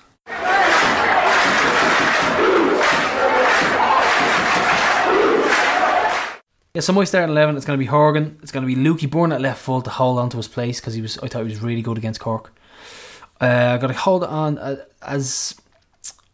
We'll give Joey O'Brien another go because Ethan Boyle, I think, is injured. Hopefully, G is not injured and him and Grace can partner at centre half again. I'm going to go Sam Bone in the middle because I think he was brilliant.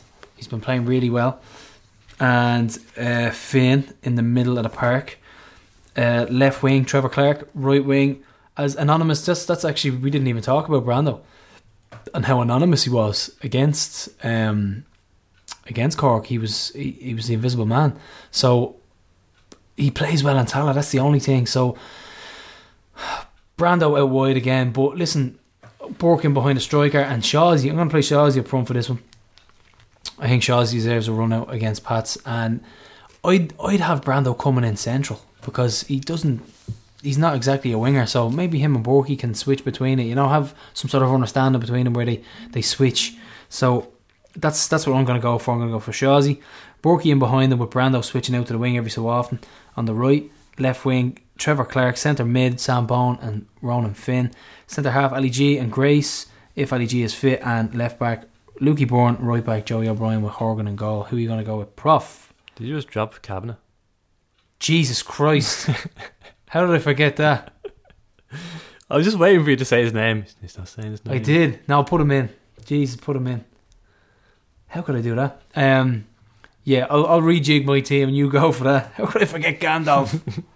Thanks for letting me go on for like two minutes there, prof. Yeah, he'll be in there somewhere. Uh, my changes from Cork are uh, Trevor Clarke back to left back. Even though, as we say, Lukey has been impressive this season, but I just I'd like to see you know Trev's run from full back. Hopefully, Mm. do some damage against Pats. And I'm actually going to keep Carr up front. Oh, lovely. Bring Shaw on the second half, especially if we're still level or, God forbid, behind. So yeah, keep Bone in there. Bone in Give- there slinging passes.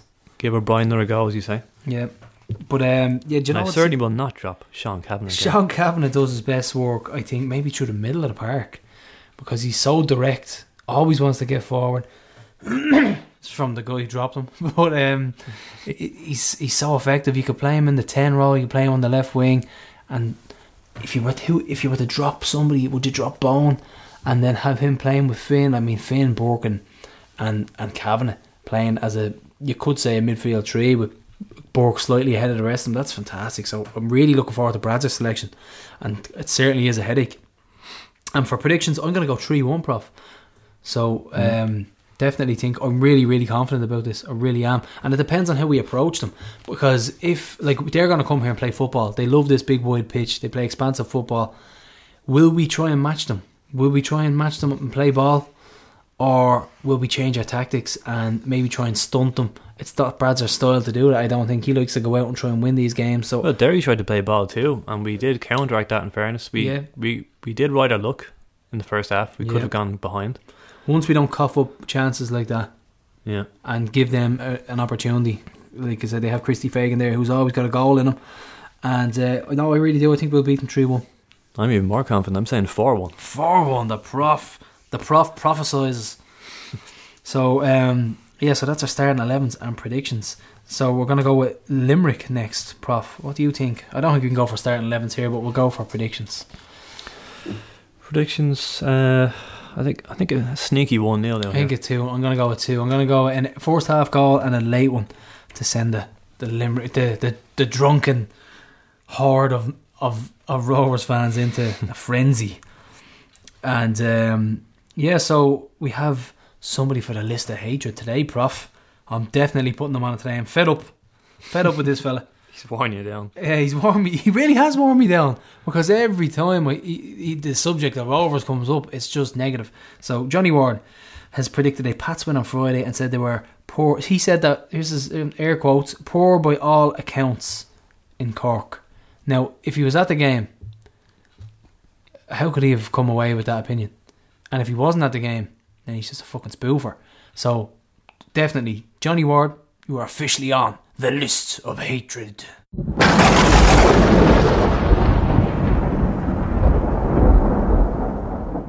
No messing about there. He went straight on. No messing about. Uh, it's been a while though. Been been antsy. I think the bias against Rovers is just so over the top at It's this blatant stage. though. It is blatant. Anyone listening to the guy, he he just tries to hammer them. And you know what? Like I said, we should have let the fucker walk home and go away. so that's him. He is on the list of hatred. Apparently a nice guy, but drivel that comes out of him. Yeah. Well, if you're going by the form, neutrals probably would uh, predict passing this game. Only one win in eleven against them for us. Yeah. Now, when when we're talking about if we're going to go by form, you've got to go by recent form. So, the think reason for we got one point against them last season. I'm talking about recent form in general in the league, Okay. as in you got to go by our own form. Fair enough, we're off the back of a loss, but I mean, Rovers fans will tell you that we have been playing well, and apparently they've been playing well. So it's it's definitely going to be a, a cracker of a game. As you say, they love Tallaght. We haven't we haven't beaten them here since 2015 opening day. 2015 opening day, God. No, I think uh, I do. I think we do have it in us. You mentioned recent form. They've actually kept two clean sheets in a row for the first time since August 2016. And if you remember my staff from the other week, Dundalk and Bray, that was our first back-to-back clean sheets since September 2016. So we're all set up for goals. The two of us haven't been keeping clean sheets. And um, yeah, this will be Ronan Finn's 150th league game for Rovers. Oh, so uh, first goal scorer. Mhm. That'll be on our tips in a few minutes. Another, another little Berkey one for you. Go on, little Borky snippet. Yeah, he's the first Rovers player to score five goals in his first four games Ooh. since Liam Buckley in 1980. Sending us back uh, through me- down memory lane there, Prof. Um, and we talked about our goalkeeping situation. The Pats' goalkeeping situation is Baz has played all five games for them so far. They've got a 17 year old keeper on the bench, Brian Maher. They've no backup keeper. They lost. Well, uh, what was his name? He wore trousers. That immediately meant I would have sacked him. Oh, the, Polish, guy. yeah. Oh, Jesus, his name. His name Mm. escapes me now. Oh, uh, Scouron. Scouron, Lucas Scouron. That's how I pronounce it anyway, because it sounds funnier. But He's like a uh, bad guy, isn't he? no, but Patrick Jennings actually still with the, he's still a registered player. He's 38 years old, oldest player in the Premier Division. Yeah, so he that's that's still pretty able for a keeper. So He made his league debut after four years. I think that was last season. his league debut after four years. Yeah. So that's uh, Pat Jennings. Uh, he, he'll probably have to thrown in at the, into the frying pan at some stage. And uh, there was an interview with Simon Madden a couple of weeks ago, and he spoke about how Stephen Bradley called Madden while on holiday with his pregnant wife in the US last November. He said, to be fair to Stephen, he wanted me to come back and talk face to face as I deserve that respect. He said the 29 year old told the 42 yesterday. I agreed with him and I was away for another 10 days, so I told him to tell me over the phone as it's the same thing. I just wanted to know as I didn't want it hanging over me for the whole holiday and I was keen to clear my head. At least when you know you can make plans and you can start talking to other managers. It was a shock to be fair because the four years I played really well and uh, I was really consistent. He says the fans will tell you that uh, you get some players who aren't giving 100%, but I give 100% every time I played, trained, and did the coaching. I dedicated a lot of my life to the club for the last four years, so I was shocked. But things change all the time in football, and you have to be thick skinned. Bradley wanted to go a different way, and it was his decision. I couldn't do anything about it, and I did my very best for that club. I wish them all the best. In a str- it is a strange game. One day you're at a club, and the next it can just change. I got on really well with Stephen. I played with him during my first spell at Rovers. I was right back and he'd be right wing. We had a good relationship and I probably did most of the running for those few games. I did play with him that year as well. I enjoyed working with him when he came in as coach under Pat and then took over. I liked how he played football and talked about it. He was coaching while I was involved with the underage setup as well, so I'd see Stephen a lot of different evenings and we got on really well. But he made a decision this season. He was going a different way, and you have to respect people's decisions, even though he's seen something differently. Ever since I went to Rovers for the second spell, I really enjoyed it, and I've nothing to bad to say about the club. So that was quite the lengthy interview, Prof. I I got a slight tinge of sour grapes off it.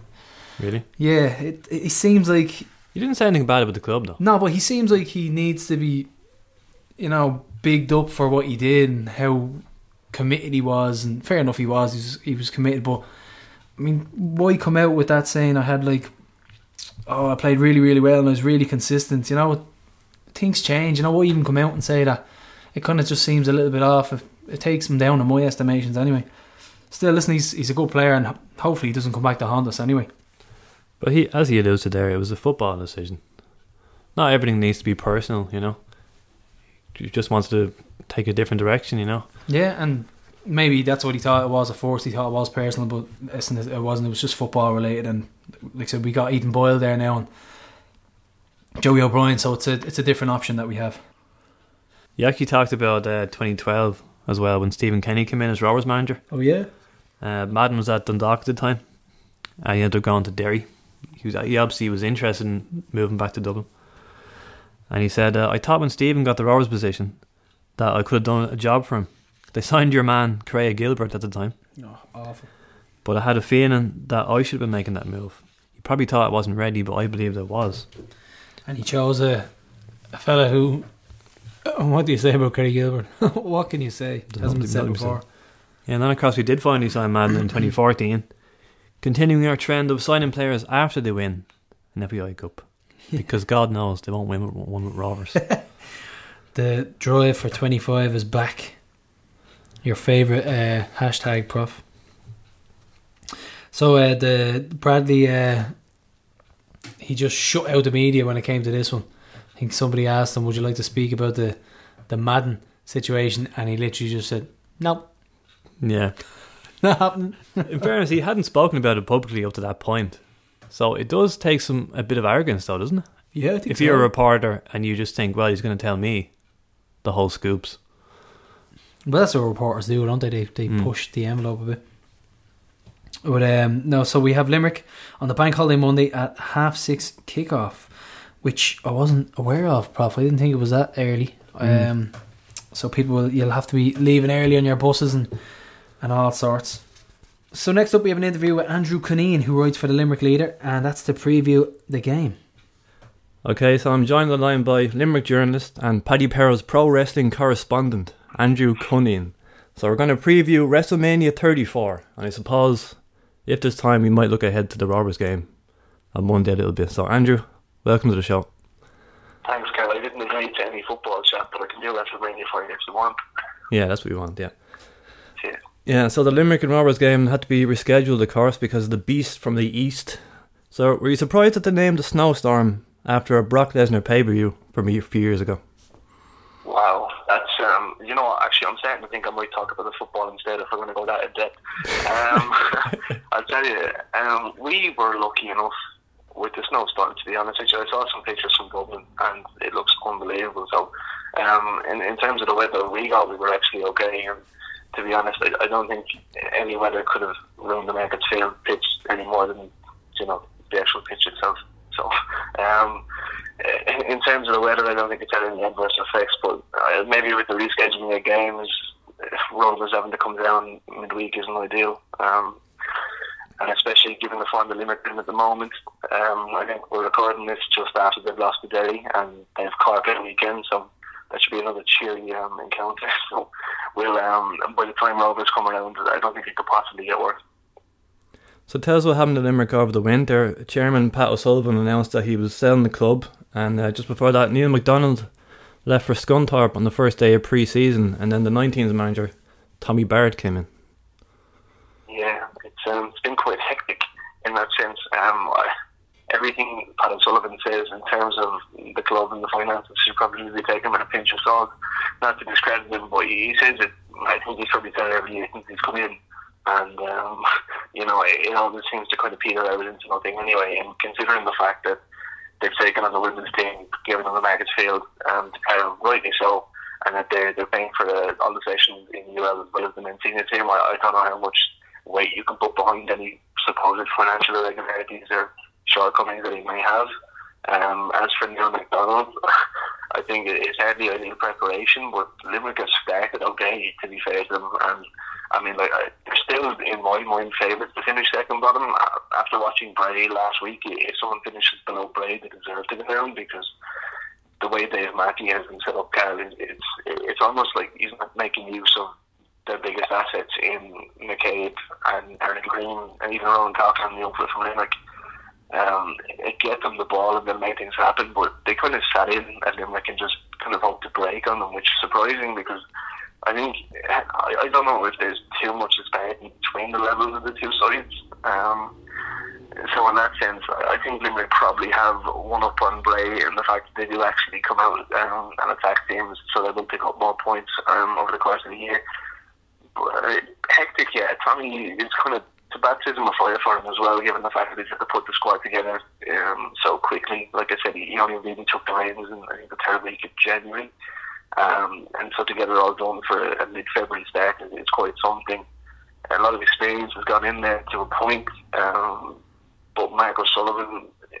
Actually, that's the thing about Limerick. You talk about Mark O'Sullivan in the sense that Limerick typically play one way under certain managers. Like with Stuart Taylor, Limerick never passed the ball forward. It was just possession-based football. Um, I, I presume you've seen under every manager, Carl.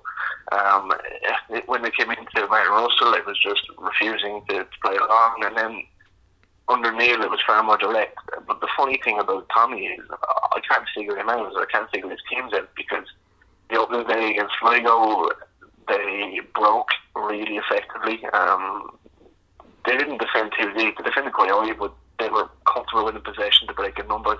They have a lot of pace with Billy Dennehy, Daniel Kearns, even young and Coleman in centre mid. Um, he's quite nippy in space.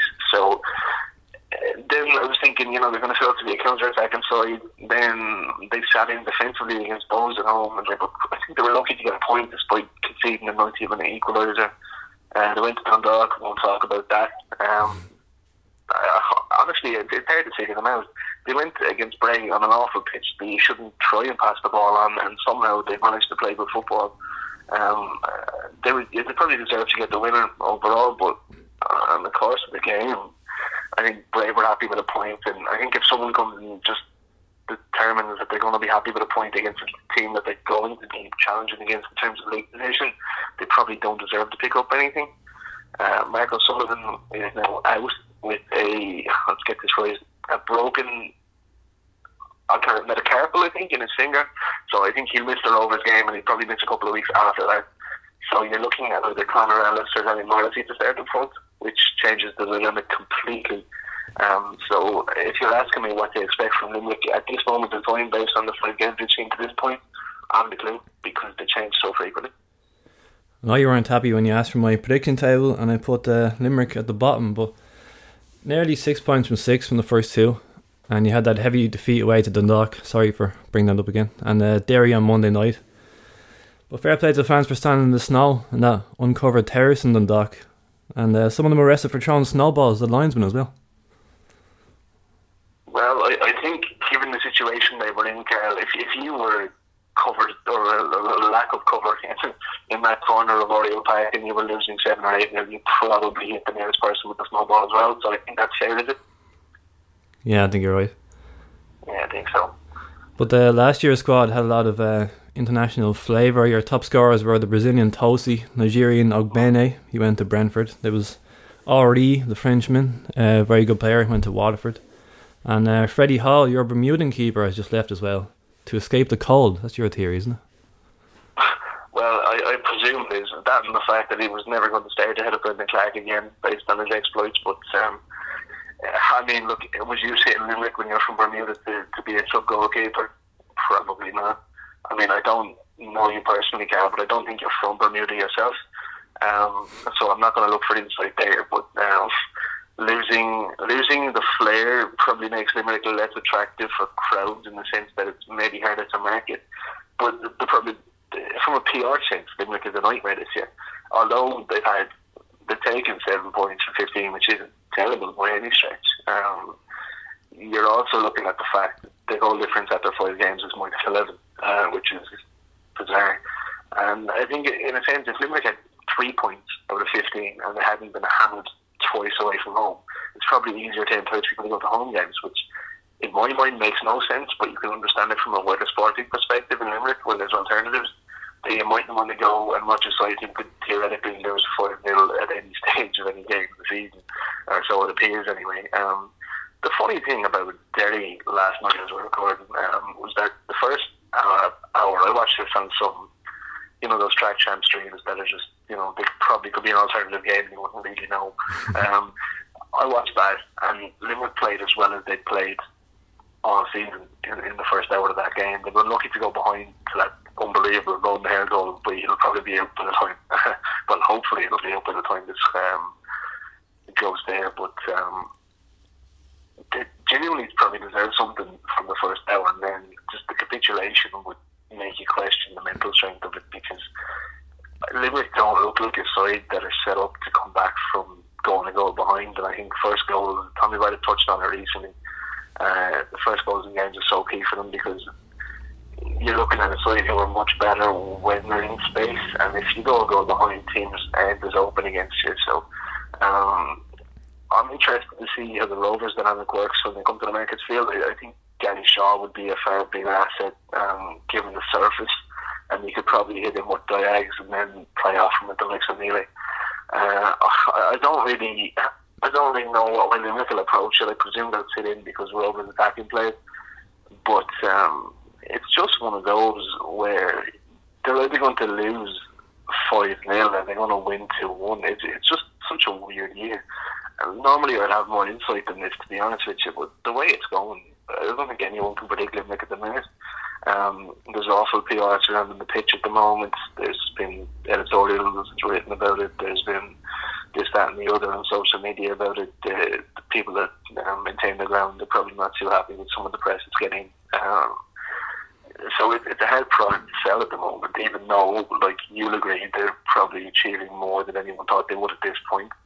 Um, a lot of games coming up in a row. Um, it's not great. 18 quid into the game as well if you uh, if you want to go into the stand as a home fan. I think uh, if you don't pre-book your tickets, which is, I mean, given the you're coming off the back of uh, two games, one where you've lost one of the dirty and presumably a loss against Clark, it's not the most attractive package, is it?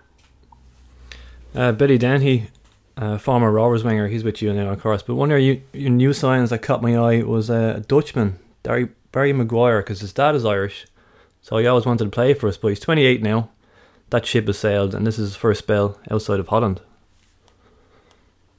Yeah, Barry, it was an interesting one. Like I kind of got wind that he was training with him like three or four weeks ago, I, I kind of had to double check because you know that name. I mean, I was probably young when he started off in Ireland in 2000, 2000, 2005, 2006. I would have only been 13 or 14. Um, but he's just one of those football manager players I knew about. And then the controversy later on um, about declaring for Ireland or the Netherlands, I remember it quite well. But obviously, you just you kind of lose track of players when they go off the radar for three or four years, such as the nature of it, especially when they're not involved in international setups anymore. And uh, when someone said it to me, the name, I was, I was kind of thinking, can't be the same fella that I remember. Um, that was bagging me a hat trick from uh, an attacking midfield position, football manager. But lo and behold, it was. Um, so it's pretty strange um, acquisition. I've yet to speak to Barry, so I don't know exactly the story behind him arriving on Limerick. I mean, listen, I love Limerick, but as a holiday destination and so much further your career, I'm not so sure football wise. Uh, considering presumably based on his pedigree, he would have probably had the pick in the league, at least as a squad player. Um, he took a bit of a knock, I think, uh, in the debut against Bray, and uh, I'm just trying to recall was he on the bench last night in Derry? I'm not so sure, um, but you know, I, think Limerick probably need to market it because people know him. And given the way that it's gone at the moment, well, you kind of hope that there's something positive to shout about. Um, Keane Coleman, Owen Weir actually came off injured against Derry last night. Um, obviously, by the time this goes out, we won't know if he'll feature against Cork. But um, if he's out trying to contain the attack that Rovers have in central area, especially technical wise, it might be slightly more difficult if you had to play Maguire and he's not fully fit. So you'd be kind of hoping that Wayne comes into that. The problem is when Limerick are going to set up to defend against most teams, as you'd imagine, especially like the Rovers and Dundalk, or at least try to defend against Dundalk. Um, it's unlikely that Maguire probably featuring. You think Coleman and Wayne for the energy and the composure. So I'm trying to figure out just where Barry Maguire, who obviously technically brilliant, um, presumably in the upper echelon of players talent wise in the league if he's on the game. Um, will figure because they don't really have that role for the ten. Shane Duggan Shane Duggan is playing it, but in games like this he's effectively a role in midfielder. So um, I think Barry can contribute. It's just finding that niche for him to actually contribute in might be difficult. Uh, the recent form favours Rovers, four wins and a draw in the last five meetings. Yeah, the, the one I can recall from a few years back, I think you'll remember it as well, was when Shane Tracy had to go and goal for a penalty.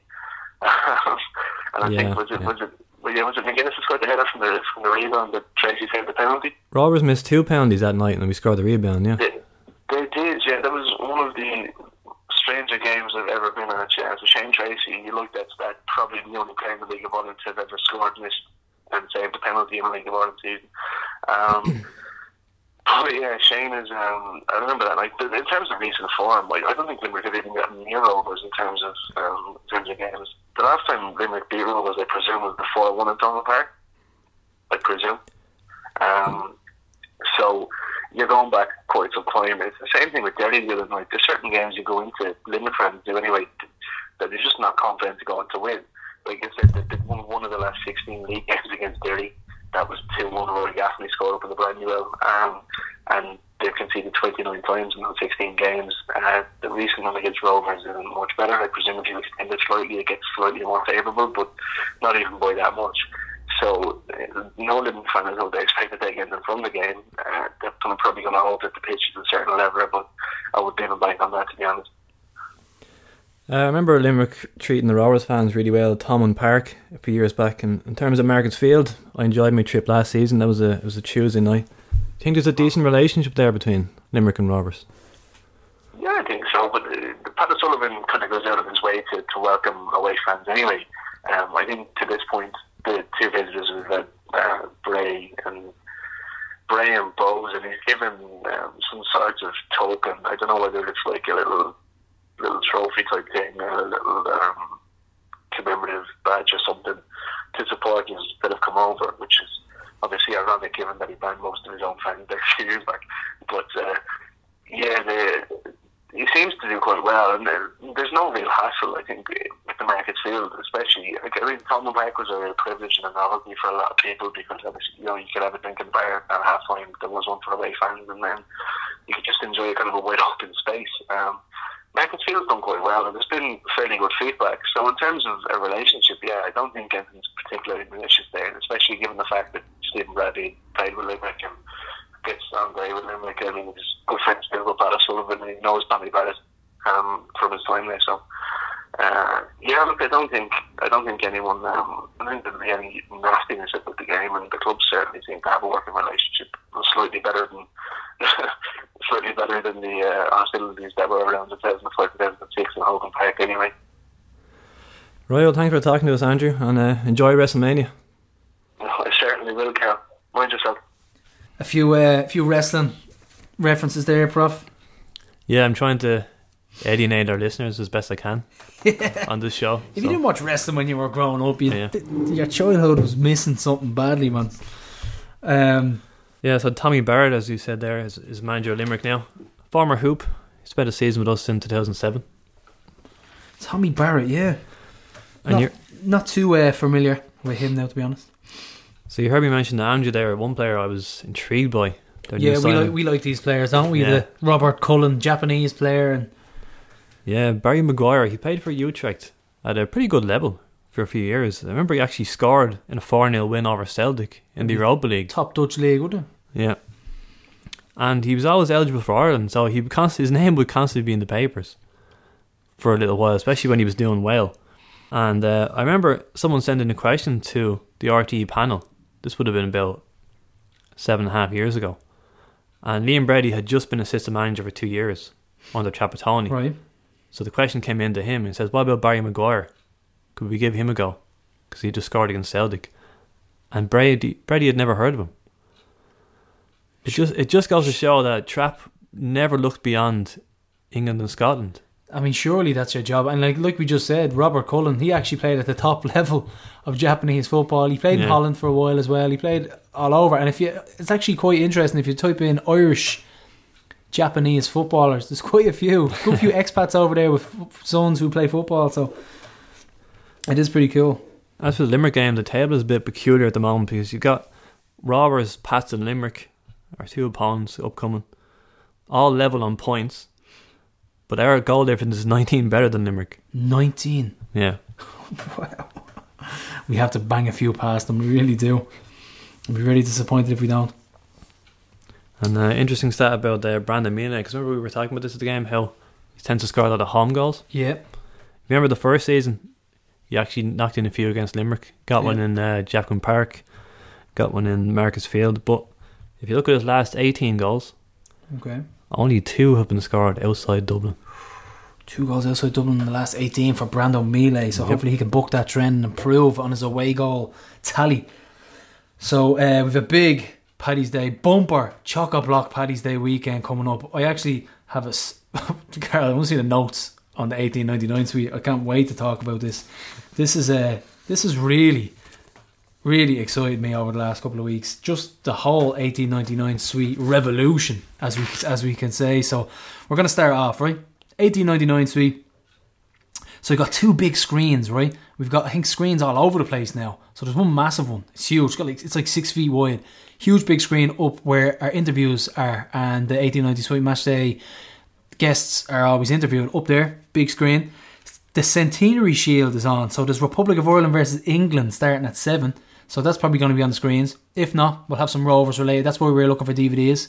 Want some maybe anyone has DVDs, uh, DVDs bring them along and start a thread in the Rovers chat. So we have like the likes of Rovers versus Juve, Slo- Rovers versus Sligo, first game tally, anything at all. Bring them along, and we'll we'll have them uh, stored away and we'll put them on for uh, all your viewing pleasure. Hopefully, so it depends what's on. We could have different screens, left, right, and centre and uh, we have maybe some old Rovers footage as well. So we still have malts and three bottles for a tenner, and we have Chef Ramsey, Chef Raymond Ramsey, with his uh, curry and his burgers, or Ray Fieri. I'm not too sure. But I think Ray Ramsey has a bit of ring to it. Yeah, curry this week. That's what everyone, everyone's looking forward to. And from what I was told, he sold out of food last week. So um, definitely people are enjoying the food. And uh, proper football grub. You don't win friends with salad. You don't win friends with salad. You don't win friends with salad. You don't win friends with salad. You don't win friends with salad. And then onto the entertainment prof. We have trad and rebel tunes from six from the band Tara Hill to get you into the mood for Paddy's Day. So a few sing songs and uh, rebel tunes. And there will also be a member of the management team to speak after the game. And the car park gates they'll be open, so you get to walk out of the stadium, but then you get to walk back in to the 1899 suite to listen to our management team and for more lovely, lovely points. And of course, um, you might even hear Duffer serenade the masses with a lovely rebel tune, Osquelga. He might loosen up and get on stage and have an old sing song. Are you going to ask him to do that? Because I'm sure, No. that, sure that would go well. Certainly not. I'm not able for that rejection. and uh, another very important one, lads. Your bar passes. So, my fellow hoops, you have to collect them in the ticket office. So, this will give you access to the 1899 suite, and there's a limited amount available. So, go in with your season ticket, or if you're a member and you haven't picked up your bar pass, go on in, and I'm sure Richie or one of the lads will look after you, and they'll give you your ticket so you can have access and drink lovely, lovely pints. And uh, so, I mean, think about it, right? Why bother going somewhere else? I mean, Rovers fans, we, we have our own bar, Carl. We have our own fucking bar with live fucking music, big six foot screens, hot food, drinks deals. I mean, all we're missing is a bookies next door. That's that's pretty much. You know, it wouldn't surprise me if they got like an independent bookie in that you'd see at the grey at the Greyhound races. I mean, it's crazy look at look at the match day experience. We we won it for a reason. Like it's it's it's brilliant. So please get on down. Don't go don't go at any of our booze. At like six o'clock we open at. Get in there, create an atmosphere, and listen. The money's all go back into the club. It's all going back into the club. So it's all it's a win win to be honest. So, Prof, you be you're quite fond of the Molson. I'll be on the Guinness. You're quite fond of Molson. So ev- everybody, it, it's everybody's uh, uh, happy at the end of the day.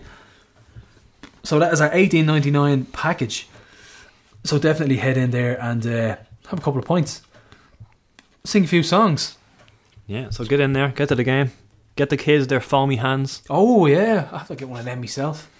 Jaden will be uh, he'll be all over that. And the and speaking of foamy hands, the junior hoops are uh, having a health and nutrition morning at Kickstart Fitness on 28th of March at half 11. So the kids are on their holliers for Easter, and uh, Darren and Dylan will be putting them through their paces and telling them all how to eat healthy after us just talking about burgers and curries and pints. but um, and they also have a raffle and the tickets will be on sale at the Junior Hoop stand down at the East stand and in the 1899 suite at half time. The draw will take place at the Sligo game on Good Friday. It's a fiver each for the tickets, and you can get five for 20. And they have some really nice prizes there. They have some signed photos, signed jersey, excellent prizes, and uh, all photos are by the wonderful George Kelly. So check that out and go down and give the Junior Hoops your money for some tickets for the prizes and the raffle. Right, so up next we have tips from the East End. Right, so uh, I'm gonna go with I'm gonna go with a Rovers win. I think I'm, I'm happy enough with that. We're just gonna tip the Friday's games, right? So I'm gonna go with a Rovers win against Pats. I'm gonna go a Quaylon McAleer first goal scorer against Balls. I think he's quite the player, and uh, I've been I've been enjoying him. And I'm gonna go for Dundalk to lose their run of clean sheet and about to score for Dundalk and Waterford. So Quaylon McAleer, anytime goal scorer actually. We'll throw it in a treble.